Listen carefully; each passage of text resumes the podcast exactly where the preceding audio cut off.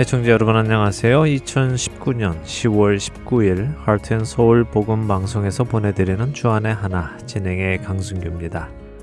지난 한 주도 세상의 것들에서 자신을 깨끗게 함으로 하나님께서 쓰심에 합당한 거룩하고 귀히 쓰임 받는 그릇이 되신 여러분 되셨으리라 믿습니다.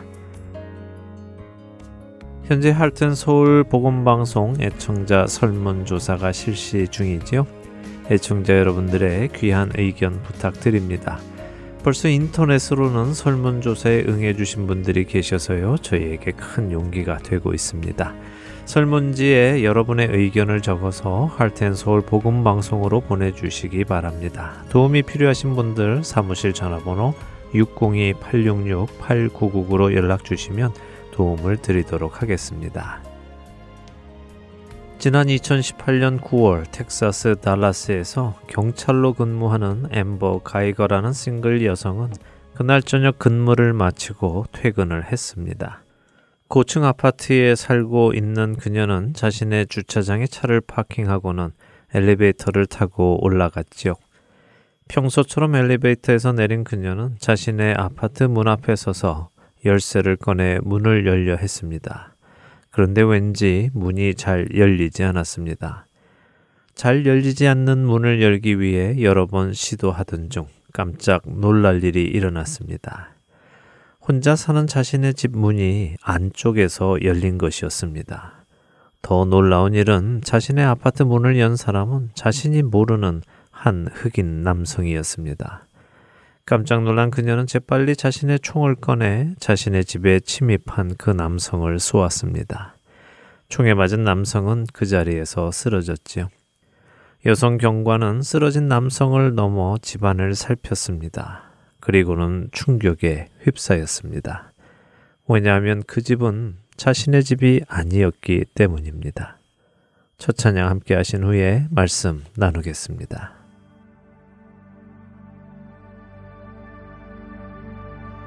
예수님은 누구신가?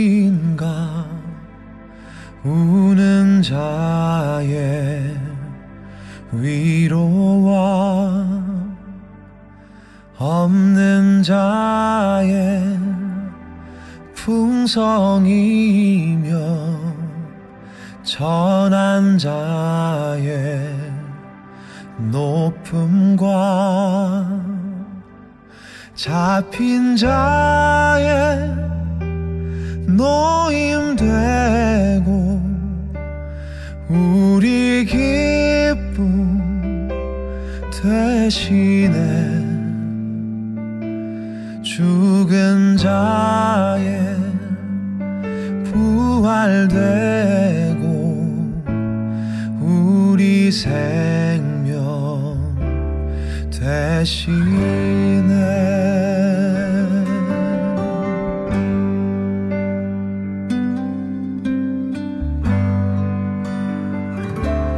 예수님은 누구신가? 약한 자의 강함과 눈먼 자의 빛이시며 병든 자의 고침과 만국인의 구주시며 모든 왕의 왕이요 심판하신 주님 되고 우리 영광 대신에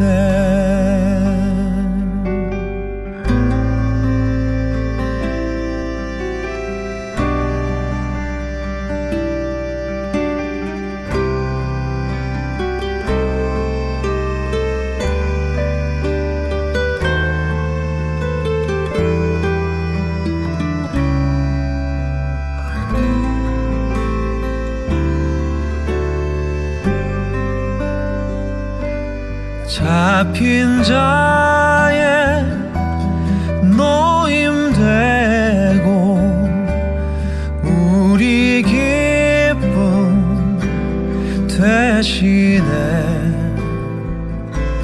죽은 자의 부활되고 우리 생명 대신에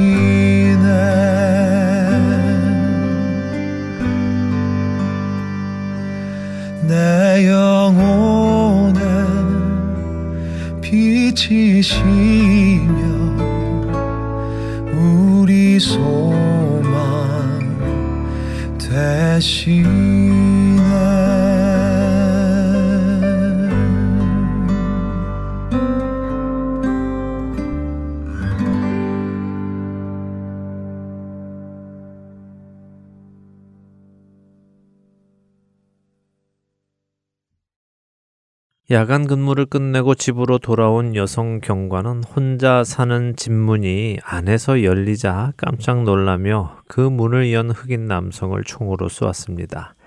그리고는 얼마 지나지 않아 그 집이 자신의 집이 아니라는 것을 알고는 충격에 빠졌지요. 자신의 아파트는 3층인데 그녀는 실수로 4층에서 내려 이런 끔찍한 사고가 생긴 것이었습니다. 총에 맞은 흑인 남성은 병원으로 옮기던 중 사망했습니다. 참으로 황당하면서도 또 끔찍한 사건이었습니다. 아마도 피해 남성은 한밤중에 누군가 자신의 아파트 문을 열려고 하는 것에 놀라 문을 열었을 것입니다. 그리고는 변을 당했겠지요. 경찰은 이 허무한 사건을 수사했습니다. 그리고 수사 중에 다음과 같은 정황을 알아냈는데요.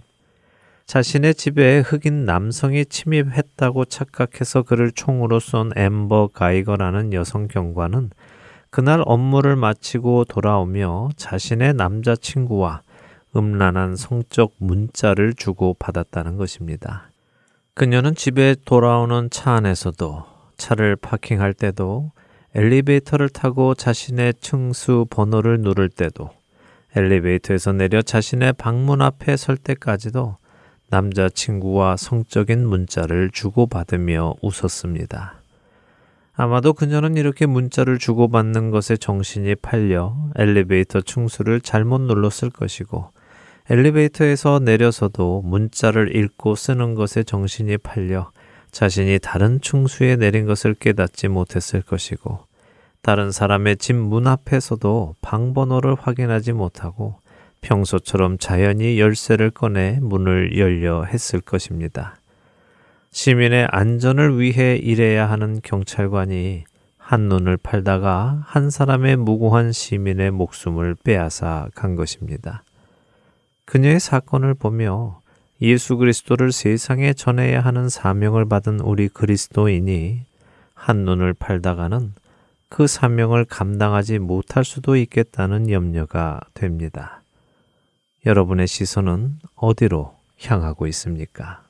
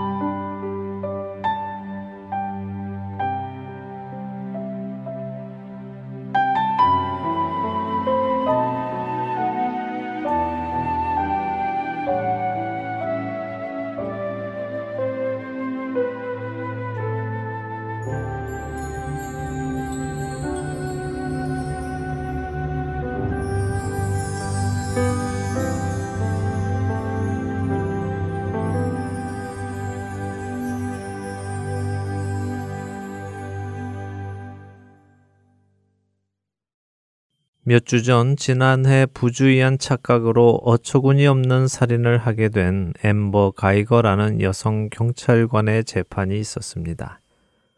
그녀의 사건은 최대 징역 99년까지 받을 수 있는 무거운 사건이었습니다. 그녀의 실수에 대해 검찰은 징역 28년을 구형했습니다.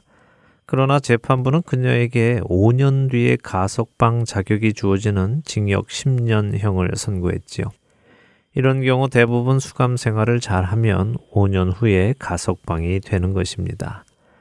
이러한 판결에 사람들은 분노했습니다. 특히 흑인 커뮤니티에서는 이 사건을 인종차별로 규정하며 더욱 분노의 목소리를 높였지요. 백인 여 경관이 남의 집을 자신의 집으로 착각하여 들어가서 아무 죄도 없는 그 집의 주인인 흑인 남성을 쏴 죽이고도 5년 후면 가석방되는 판결을 받은 것은 분명한 인종차별이라고 주장했습니다. 만일 사고가 반대로 흑인 여 경관이 착각해서 백인 남성을 쏴 죽였다 하더라도 같은 판결을 받았겠느냐며 말입니다. 이렇게 분노의 목소리, 정의로운 판결을 내리라는 목소리가 한참일 때 아주 놀라운 일이 생겼습니다.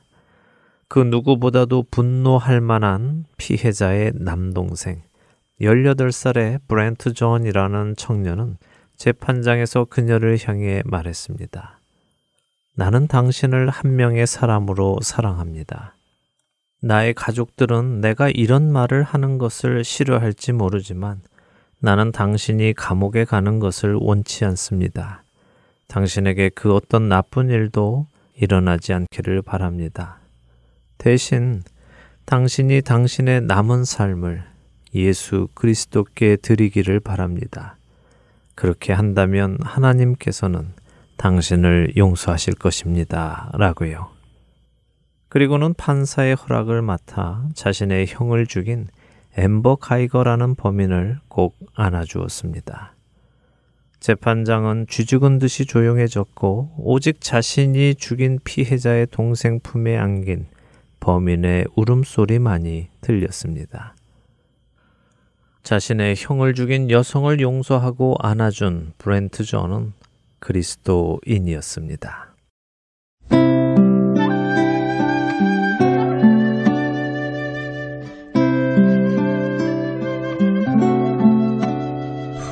푸른 바다 나선이 뭐 어디든지 가오리다.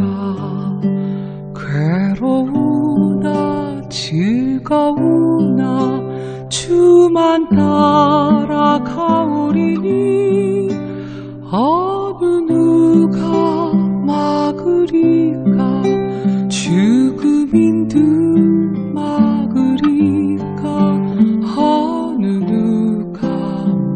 막으리까 죽음인들 막으리까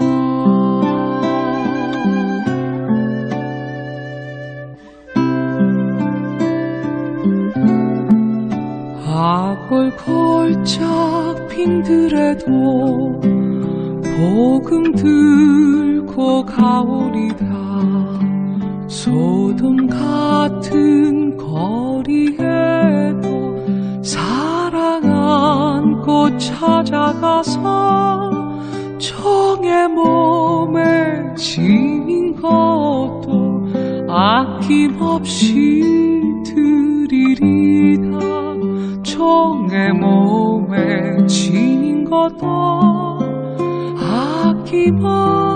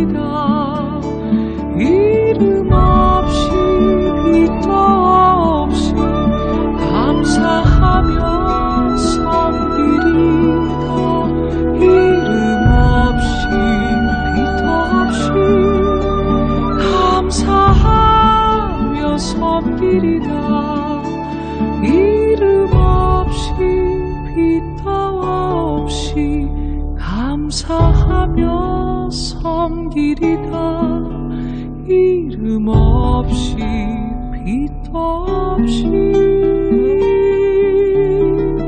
감사하며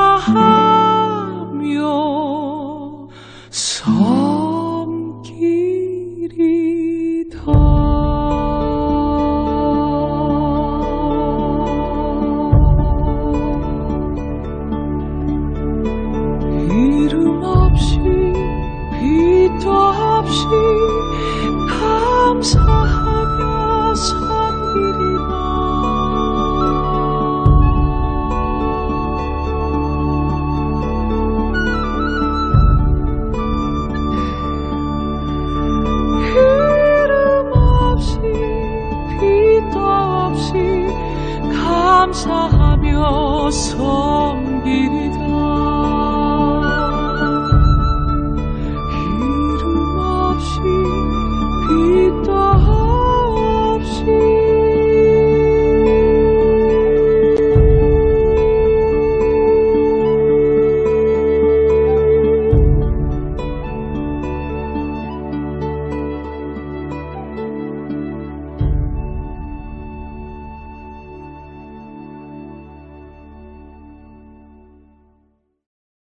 청취자 여러분들과 한 가지 제목을 놓고 함께 기도하는 1분 기도 시간으로 이어드립니다. 오늘은 순복음 라스베가스 교회 최수남 행정 목사님께서 기도를 인도해 주십니다.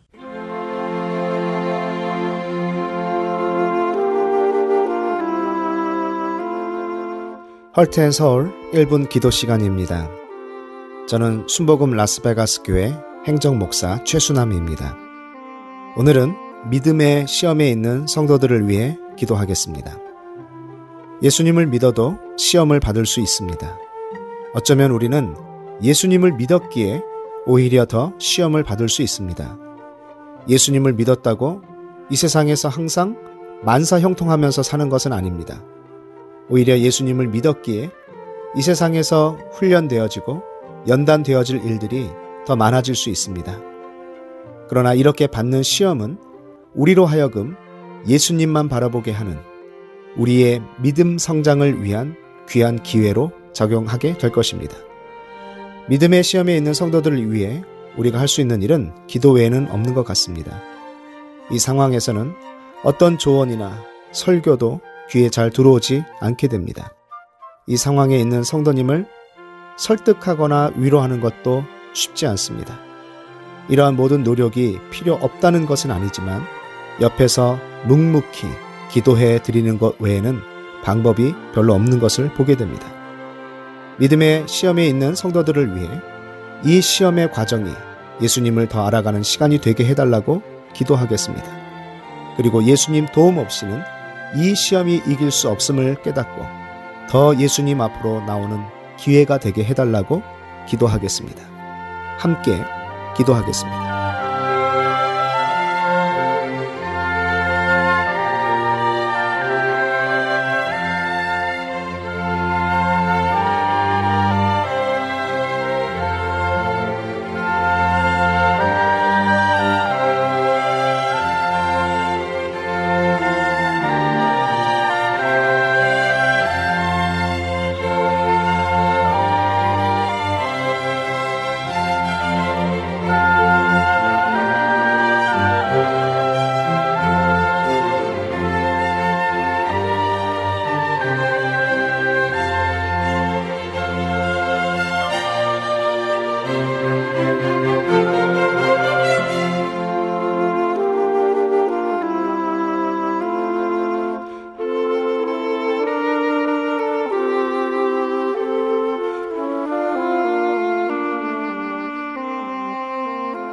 하나님, 감사합니다.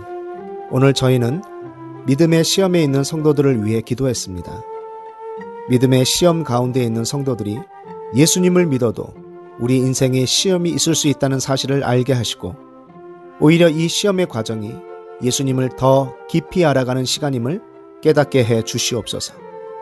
그리고 이 시험을 이길 수 있는 길은 오직 주님 외에는 없음을 깨닫게 해 주시고 주님 앞으로 더 나아오는 기회가 되게 해 주시옵소서. 그래서 이 시험의 결과가 나를 힘들고 어렵게 한 경험으로 그치지 않게 하시고 오히려 주님을 더 깊이 알고 주님의 사랑을 깨닫게 되는 놀라운 은혜를 경험하게 해 주시옵소서. 지금 믿음의 시험 가운데 있는 주님의 사랑하는 자녀들에게 오셔서 그들을 만나 주시고 그들의 마음을 어루만져 주시고 세상이 줄 수 없는 평안을 허락하여 주시옵소서. 예수님의 이름으로 기도합니다. 아멘.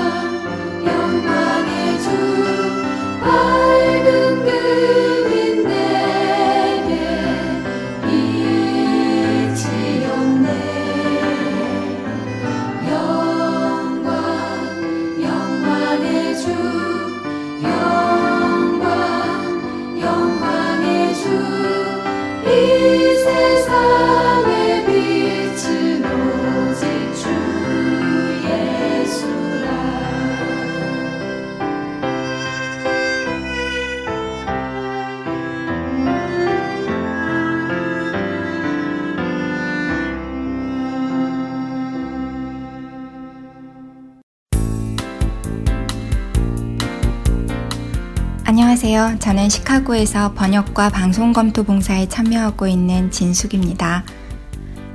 하트앤서울 복음방송 홈페이지에 방문해 보셨나요?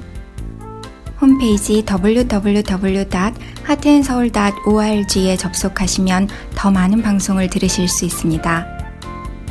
그리고 현재 한국어 방송 4부와 영어 방송인 Children's 프로그램에서 방송되고 있는 데일리 디보셔널에 관한 자료들을 홈페이지에서 찾아보실 수 있습니다. 홈페이지에 접속하셔서 방송 듣기를 클릭하시면 자녀들을 위한 방송 자료실에서 찾으실 수 있습니다. 홈페이지를 이용하실 때 불편한 점이 있으시거나 궁금한 점이 있으신 분은 사무실로 연락 주시기 바랍니다.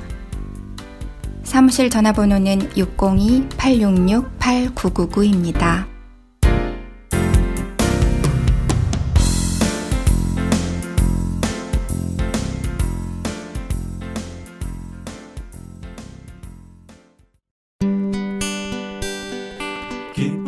소식 사랑으로 땅끝까지 전하는 아랜소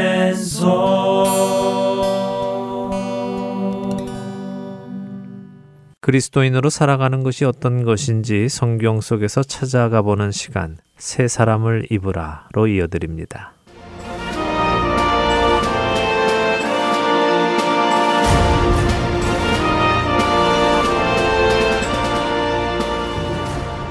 애청자 여러분 안녕하세요. 은혜로 구원받고 그리스도를 따라가는 그리스도인의 삶이란 어떤 것인지 함께 생각해 보는 프로그램 새 사람을 입으라. 진행의 민경은입니다. 네, 여러분 안녕하세요. 강승규입니다. 예수 그리스도를 믿음으로 사망에서 생명으로 옮겨진 성도는 새로운 피조물, 다시 말해 전에는 존재하지 않았던 새로운 창조물이 되었습니다. 네. 이렇게 새로운 창조물이 된 성도들은 옛사람을 벗어버리고 새 사람을 입어야 한다는 것을 나누기 시작했는데요. 그렇습니다. 하지만 이것이 말처럼 그렇게 쉽게 하루아침에 되는 것이 아니라 먼저는 가치관이 바뀌어야 하고 가치관이 바뀜으로 생각이 바뀌고 생각이 바뀜으로 행동이 바뀌는 단계를 겪어야 한다고 하셨어요. 네, 그렇습니다. 그래서 미국으로 이민 와서 살고 있는 우리의 예를 들어 드렸지요. 네. 우리가 미국 공항을 밟았다고 해서 다음 날부터 바로 미국 사람처럼 또 미국 문화를 잘 따라 사는 것이 아니라 하나하나 살면서 배워 나가며 알게 되고 알게 된 것을 행동으로 옮기며 사는 것과 마찬가지라고 말씀드렸습니다. 뭐 요즘은 한국도 줄을 서는 문화가 잘 정착이 되어 있다고 하는 것 같습니다만 제가 한국에 살던 80년대에 지하철을 탈 때요. 줄이라는 것이 없었던 것으로 어. 기억합니다. 네.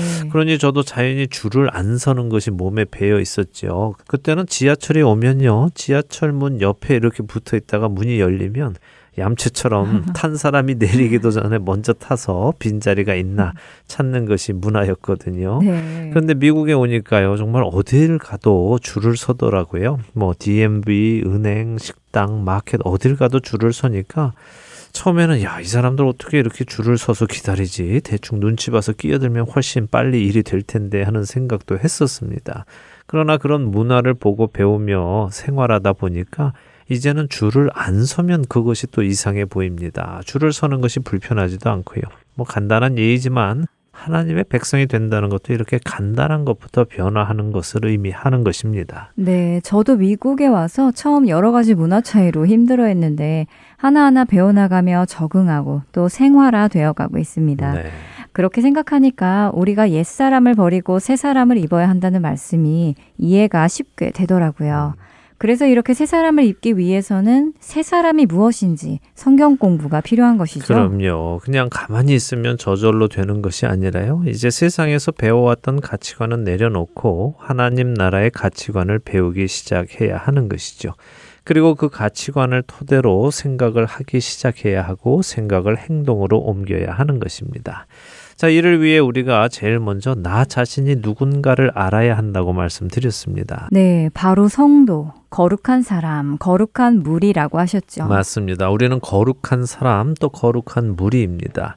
이 거룩한 사람, 곧 성도란 어떤 사람인가를 더 자세히 생각해 보기 위해서 에베소서 1장 1절에서 7절을 지난 한 주 묵상해 보시라고 말씀을 드렸습니다. 어떻게 묵상을 해 보셨나요? 네, 해 보았습니다. 1절부터 7절을 묵상해 보니까요.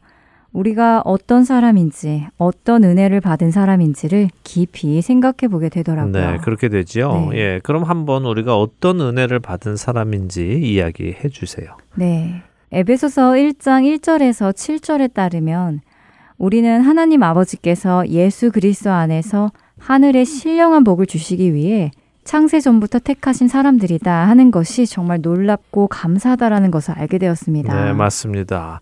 자, 그런데 그 신령한 복이란 조금 더 구체적으로 무엇이든가요? 어, 신령한 복은요.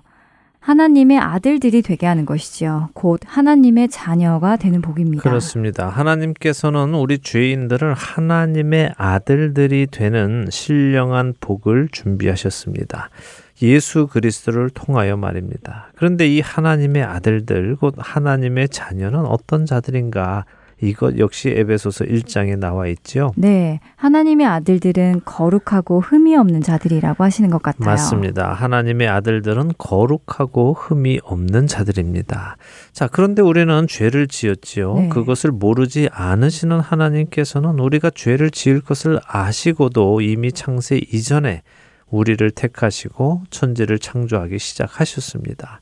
그분의 그 은혜의 뜻을 이루기 위해서 말이지요. 네. 그리고 죄인인 우리를 예수 그리스도의 피로 말미암아 죄 사함 해 주시고 거룩하고 흠이 없는 자들로 만드시기로 하신 것입니다. 이것을 깨닫는 우리는 그의 은혜의 영광을 찬송할 수밖에 없습니다. 이것이 에베소서 1장 1절에서 7절의 말씀을 정리한 것인데요. 자, 이 사실을 깨달았으니 하나님의 자녀는 어떤 모습이 되어야 하는가 하고 누군가 묻는다면 무엇라 대답해야 하겠습니까? 거룩하고 흠이 없는 사람이어야 합니다. 라고 답할 수 있을 것 같아요. 네, 그렇죠. 자, 세상에 속하여 죄인으로 살던 거룩하지 않고 흠투성이었던 우리가 이제는 예수 그리스도를 통하여 거룩하고 흠이 없는 사람이 되었다는 것입니다. 그렇다면 이제 우리는 그 거룩하고 흠이 없는 사람으로 살아가는 훈련을 해야 하는 것이지요. 그런데 바로 거룩함의 훈련으로 들어가지는 않습니다. 음. 거룩함의 훈련에 앞서 더 중요한 것이 있는데요. 그것이 무엇인가 하면 하나님의 은혜를 깨닫는 것입니다. 어, 거룩함의 훈련을 받기 전에 하나님의 은혜를 먼저 깨달아야 한다고요? 네, 그렇습니다. 자, 우리가 성도라는 것을 알게 되었습니다. 네. 그런데 또 그렇다고 해서 성도로 바로 사라지지는 아, 않습니다. 그렇죠. 왜 성도로 살아가야 할까를 깨닫기 위해서는 우리는 부르신 그 하나님과 하나님께서 어떤 은혜를 우리에게 주셨는가를 깊이 체험하고 깨달아야 합니다. 그래야 자연스레 내 마음 안에서 성도로 살고 싶은 욕망이 일어나기 때문입니다. 자, 아브라함을 잠시 생각해 보지요. 아브라함은 75세에 하나님의 부르심을 받아서 고향을 떠나 하나님께서 지시하시는 땅으로 갑니다. 하나님께 부름받아 가나안에 간 아브라함이 하나님 앞에 거룩하게 살았다고 생각하십니까? 음, 글쎄요. 어, 그랬다고 보기는 좀 힘든 것 같아요. 가나안에 가자마자 기근이 들었는데 그때 하나님께 여쭙지도 않고 애굽으로 내려갔고 가는 길에 아내를 누이라고 속이자고도 했고 또 그 후에는 하갈과 동침하여 이스마엘도 낳고 뭐 이런저런 실수라면 실수, 죄라면 죄가 있는 것 같은데요. 예, 맞습니다. 부르심 받아서 가나안에 들어왔다고 해서 바로 거룩하게 살지는 않았습니다. 한동안은 자신의 생각대로 판단하고 행동했지요. 네. 그래서 어려움에 빠지기도 하고요. 일을 그르치기도 했습니다. 그러나 그때마다 하나님께서 개입하시고 그의 길을 인도하셨습니다. 그런 그에게 하나님께서 거룩하게 살라고 하신 때가 있습니다. 언제일까요? 창세기 17장에 보면 아브라함이 99세 때에 나타나셔서 나는 전능한 하나님이라 너는 내 앞에서 행하여 완전하라 라고 하십니다. 그리고는 할례를 명하시지요. 네, 맞아요. 약속의 아들 이삭을 내년 이맘때에 주시겠다며 그렇게 말씀하셨죠. 그랬습니다. 75세에 부름 받아서 가나안에 왔는데요. 24년이 지난 99세 때에 나타나셔서 내 앞에서 행하여 완전하라라고 하십니다. 이 말씀은 이제 너는 나에게 순종하며 내 앞에서 흠없이 살아라 하는 말씀입니다. 공동번역, 새번역, 현대인의 성경은 모두 순종하며 흠없이 살라고 번역을 했습니다. 결국 이제는 거룩하게 살아라. 너의 생각대로 살지 말고 내 생각에 순종하고 살아라 하시는 것입니다. 그럼 그 지난 24년간은 무슨 일이 있었습니까? 그 24년간 아브라함은 하나님의 인도하심과 보호하심을 시시때때로 경험하고 살았죠. 애굽의 바로 왕에게서도 안전하게 보호받았고요. 조카 롯이 잡혀갔을 때 신할 왕과 다섯 나라의 동맹국과의 전쟁에서도 보호를 받았습니다. 보호뿐만 아니라 전쟁에 이기고 조카 롯을 비롯하여 포로들과 전리품을 가지고도 돌아오지요. 그 후에 하나님께서는 아브라함에게 환상 속에서 약속도 해주셨고요. 자신이 하나님을 믿지 못해 하갈과 동침하여 얻은 이스마엘까지도 돌보시는 경험도 합니다. 이렇게 하나님을 충분히 경험하였고 믿음이 어느 정도 자라났을 때 즈음에 하나님은 아브라함에게 나타나셔서 백세의 아들을 얻을 것도 말씀하시고 이제 하나님 앞에서 거룩하게 살 것도 명령하시지요. 그렇군요. 하나님을 어느 정도 경험하고 알게 된 후에 거룩한 삶에 대한 요구를 하신다는 말씀이시군요. 그냥 처음 부르신 후부터 거룩하게 살라고 말씀하시는 것이 아니라요. 맞습니다. 하나님은 우리 자신을 우리보다 더 잘 아시지요. 그분은 우리를 아주 인격적으로 대하시는 분이십니다. 네. 불가능한 것을 요구하시며 그것을 못 해내면 벌 주시고 심판하시는 그런 분이 아니십니다. 그분은 우리가 거룩함을 스스로 갈망하기를 원하십니다. 억지로 그렇게 만드시는 것이 아니라요. 우리가 선택하기를 원하시지요. 그리고 그 선택에 도움을 주시기 위해 하나님이 하나님 되심을 우리에게 보여주시고 경험시켜 주십니다. 자, 이제 에베소서 1장 11절에서 14절을 읽어보죠. 네. 모든 일을 그의 뜻의 결정대로 일하시는 이의 계획을 따라 우리가 예정을 입어 그 안에서 기업이 되었으니 이는 우리가 그리스도 안에서 전부터 바라던 그의 영광의 찬송이 되게 하려 하심이라. 그 안에서 너희도 진리의 말씀 곧 너희의 구원의 복음을 듣고 그 안에서 또한 믿어 약속의 성령으로 인치심을 받았으니 이는 우리 기업의 보증이 되사 그 얻으신 것을 속량하시고 그의 영광을 찬송하게 하려 하심이라. 자, 11절에 의하면 우리가 하나님의 자녀들이 된 것은 누구 때문입니까? 모든 일을 그의 뜻의 결정대로 일하시는 이라고 하시네요. 네. 아마 하나님이시겠죠. 맞습니다. 그분은 뜻을 세우시면 그 뜻을 반드시 이루시는 분이십니다. 네. 그 하나님께서 우리를 미리 정하시고 택하셔서 그리스도를 통하여 자녀가 되게 하셨지요. 이것이 바로 복음인데요. 이 복음을 믿는 자들에게 하나님께서 특별한 것을 주셨다고 하십니다. 13절에 무엇을 받았다고 하십니까? 약속의 성령으로 인치심을 받았다고 하시네요. 네, 이게 정말 놀라운 은혜인데요. 하나님께서 그냥 입으로만 약속해 주셔도, 그냥 말로만 약속해 주셔도 우리는 충분합니다. 그렇죠? 네. 하나님께서 거짓말 하시겠습니까? 아니죠. 우리는 거짓말을 해도 하나님은 거짓이 없으십니다. 네, 하나님은 거짓이 없으십니다. 그분은 실수가 없으시죠. 계획하신 것은 하나도 남김없이 다 이루십니다. 깜빡 잊고 못하시거나 하는 일은 없습니다. 그런데 그런 분께서 우리를 택하여 구원하시기로 약속만 하신 것이 아니라 약속의 성령으로 인을 치셨다고 하시죠. 이 말씀은 무슨 말씀인가 하면요. 우리를 구원하시겠다는 약속을 지키시겠다는 것을 성령님을 보내셔서 확인하셨다. 증명하셨다 하는 말씀입니다. 더 자세한 내용은 다음 절에 나오지요. 이는 우리 기업의 보증이 되신다고 하시지요. 보증이란 무엇입니까? 우리가 무슨 물건을 살 때 보증금을 내지요. 네. 미국에서 차를 사거나 집을 살 때 디파짓을 합니다. 네, 아파트에 들어갈 때도 디파짓을 하죠. 네, 그렇죠. 근데 왜 합니까? 디파짓을 하는 이유가 뭐지요? 내가 꼭 그것을 사겠다는 의지의 표현이고 약속의 표현이지요. 네. 아파트를 계약할 때 디파짓을 하면 다른 사람에게 주지 마세요. 내가 꼭 이 아파트에 약속한 날에 들어오겠습니다. 하는 표현이지요. 네. 또 차를 사거나 집을 살 때도 마찬가지 아닌가요? 내가 이 차를 꼭 다 완불하겠습니다. 하는 약속을 하고 그 차를 타기 시작하는 것이고 집도 살기 시작하는 것 아닌가요? 그렇습니다. 약속의 의미가 맞습니다. 그렇다면 만일 그 약속을 지키지 못하면 어떻게 됩니까? 디파짓을 해놓고 그 아파트에 들어가지 못하거나 차값이나 집값을 더 이상 내지 못하는 일이 생기면 어떻게 하죠? 그때는 그 약속이 파기되고 디파짓은 돌려받지 못하게 되죠. 맞습니다. 약속이 파기가 되고요. 디파짓 곧 보증금은 잃어버리게 됩니다. 날라가 버리죠. 네. 다시 달라고 사정 좀 봐주세요라고 할 수 없습니다. 보증금은 빼앗기게 됩니다. 그렇죠? 네. 자, 그것이 디파짓, 보증의 의미입니다. 내가 그 약속을 꼭 이행하겠습니다. 만일 이행하지 못하면 나는 뒷파짓을 잃어도 됩니다. 하는 것이 의미입니다. 이런 사실을 우리가 알면서 다시 한번 이 말씀을 생각해 보죠. 하나님께서 구원을 약속하셨고 그 구원의 약속을 우리에게 증명하시기 위해 약속의 성령님을 보증이 되게 하셨습니다. 쉽게 말해 성령님을 뒷파짓 하셨다는 것입니다. 보증금으로 지불하셨다는 것이죠. 우리는 흔히 하나님 아버지와 예수 그리스도와 성령 하나님을 삼위일체라는 표현으로 부릅니다. 네. 이세 분은 하나이시다라고 이야기하지요. 지금은 뭐 삼위일체를 설명하는 시간은 아니니 자세한 이야기는 하지 않겠습니다만 이 세 분은 서로 떨어질 수 없습니다. 헤어질 수 없지요. 이 세 분은 태초 이전에도 함께 계시던 분들입니다. 천지가 창조되기 이전에 함께 계시던 분들이지요.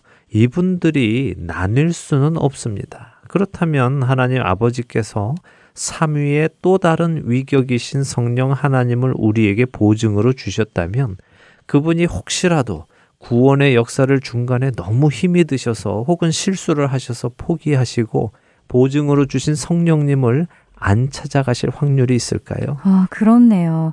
사실 우리가 돈 몇 푼도 보증으로 내게 되면 그것을 잃어버리는 것이 아까워서 포기하지 않고 그것을 하는 경우가 많잖아요. 돈몇 푼도 그런데 하나님께서 성령님을 보증으로 주셨다면 결코 잃으실 리가 없겠네요. 없지요. 말씀드린 대로 그분은 보증이 필요 없으신 분이십니다. 그분의 말씀이 곧 보증이기 때문이죠.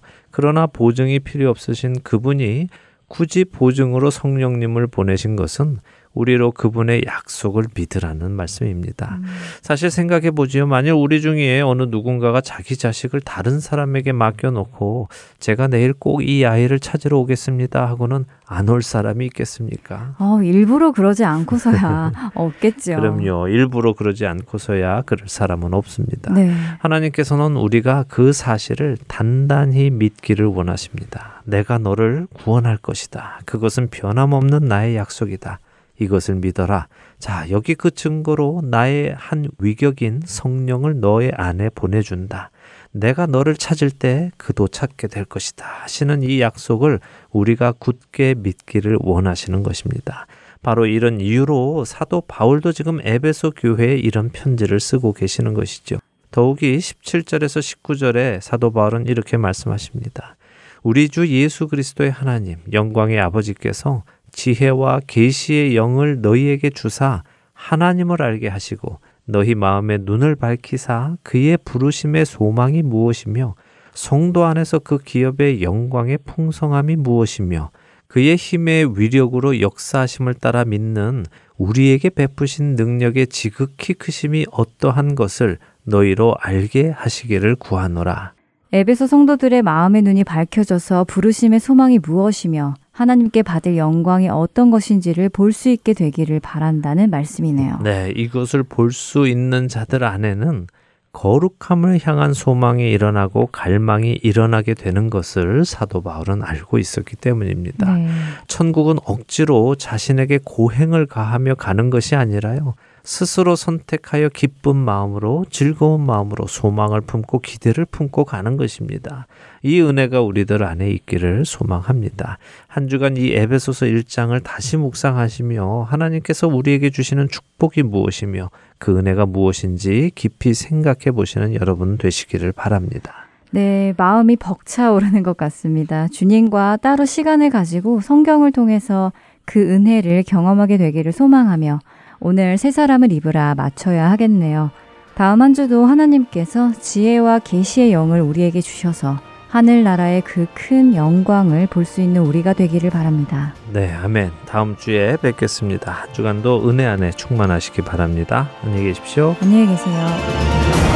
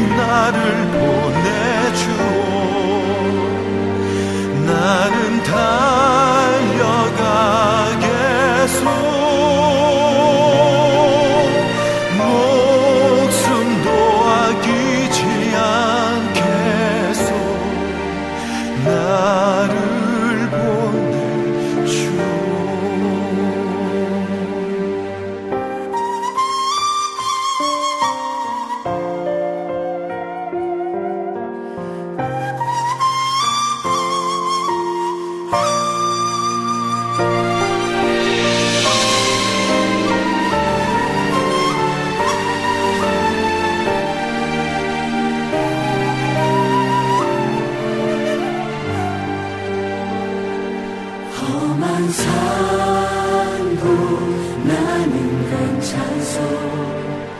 바다 끝이라도 나는 괜찮소. 죽어가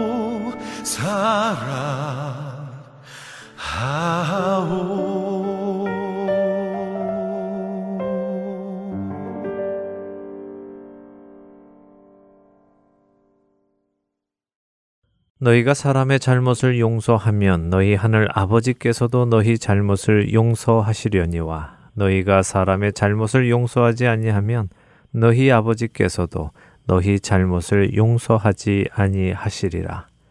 마태복음 6장 14절과 15절의 말씀입니다. 예수님께서는 그 유명한 주 기도문을 마태복음 6장 9절에서 13절까지 가르쳐 주십니다. 그중 12절에는 우리가 잘 아는 우리가 우리에게 죄 지은 자를 사하여 준 것 같이 우리 죄를 사하여 주시옵고라는 구절이 있지요. 이 기도를 다 가르쳐 주신 후에 이어서 하신 말씀이 바로 지금 읽어드린 14절과 15절의 말씀입니다. 예수님께서는 우리가 사람의 잘못을 용서하면 하나님 아버지께서도 우리의 잘못을 용서하신다고 하십니다. 사실 우리가 다른 사람을 용서할 수 있는 것은 우리가 먼저 하나님께 용서받았기 때문이지요. 마태복음 18장에서 예수님께서 해주신 만 달란트 빚진 자의 이야기에서도 우리는 그 사실을 볼 수 있습니다.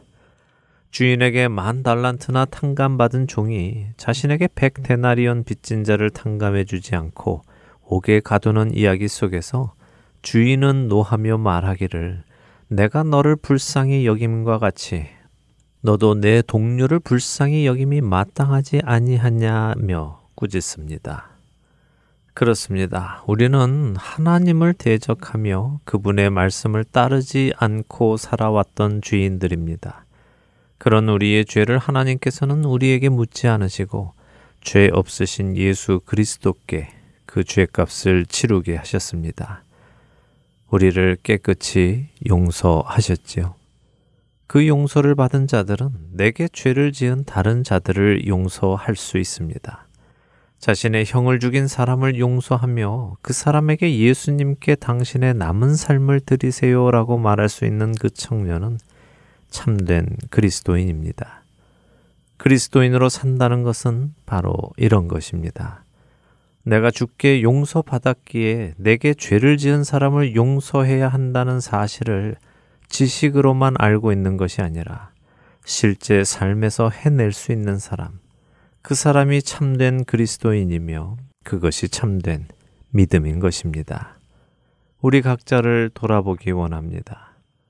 어떤 사람은 자신의 친형을 죽인 사람도 용서를 하는데 우리는 내 마음을 조금 상하게 했다고 해서 이를 갈며 내 기분을 조금 나쁘게 했다고 해서 마음에 분을 품고 내가 원하는 대로 하지 않았다고 해서 미움을 거두지 않으며 살아갑니다. 18살의 그리스도인 청년 앞에서 저는 저 자신의 모습이 부끄러워집니다. 저는 이 청년이 그녀를 용서하며 안아주었을 때 재판장을 누르고 있던 그 고요함을 기억합니다. 어느 누구도 아무 소리 하지 못하고 그 청년이 살인자를 안아주는 모습을 숨죽이며 바라보는 것을 보며 그날 그 자리에 예수 그리스도의 영광이 드러났음을 저는 보았기 때문입니다. 예수님의 이름이 그 자리에서 존귀하게 되심을 보았습니다. 세상은 감히 흉내 낼 수 없는 사랑과 용서. 그 일은 오직 예수 그리스도를 통해서만 가능한 것입니다. 사랑하는 할텐 서울 복음 방송 애청자 여러분. 여러분의 마음 안에 누군가를 향한 미움과 증오가 있으십니까? 그 증오와 미움이 여러분과 하나님의 관계에 어떤 역할을 하고 있습니까? 너희가 사람의 잘못을 용서하지 아니하면 너희 아버지께서도 너희 잘못을 용서하지 아니하시리라 하신 예수님의 말씀을 기억하시기 바랍니다. 세상의 가치관으로는 용서할 수 없지만 우리는 세상에 속한 자가 아니기에 용서할 수 있습니다. 용서할 수 있다는 것이 내가 바로 주님께 속했다는 증거일 것입니다. 그러므로 너희는 하나님이 택하사 거룩하고 사랑받는 자처럼 긍휼과 자비와 겸손과 온유와 오래 참음을 옷 입고 누가 누구에게 불만이 있거든 서로 용납하여 피차 용서하되 주께서 너희를 용서하신 것 같이 너희도 그리하고 이 모든 것 위에 사랑을 더하라. 이는 온전하게 매는 띠니라. 골로새서 3장 12절에서 14절의 말씀입니다. 한 주간도 하나님께 용서받은 은혜를 다른 사람을 용서하는 은혜로 흘려보내심으로 예수님의 이름이 영광받게 쓰임 받으시는 저와 애청자 여러분이 되시기를 소망하며 오늘 주안의 하나 여기에서 마치겠습니다. 함께 해주신 여러분들께 감사드리고요. 저는 다음 주 이 시간 다시 찾아뵙겠습니다. 지금까지 구성과 진행의 강승규였습니다. 애청자 여러분, 안녕히 계십시오. 우리 영혼에 주가 주신 거지지 않는 빛이 있네 오직 주님께 우릴 그 빛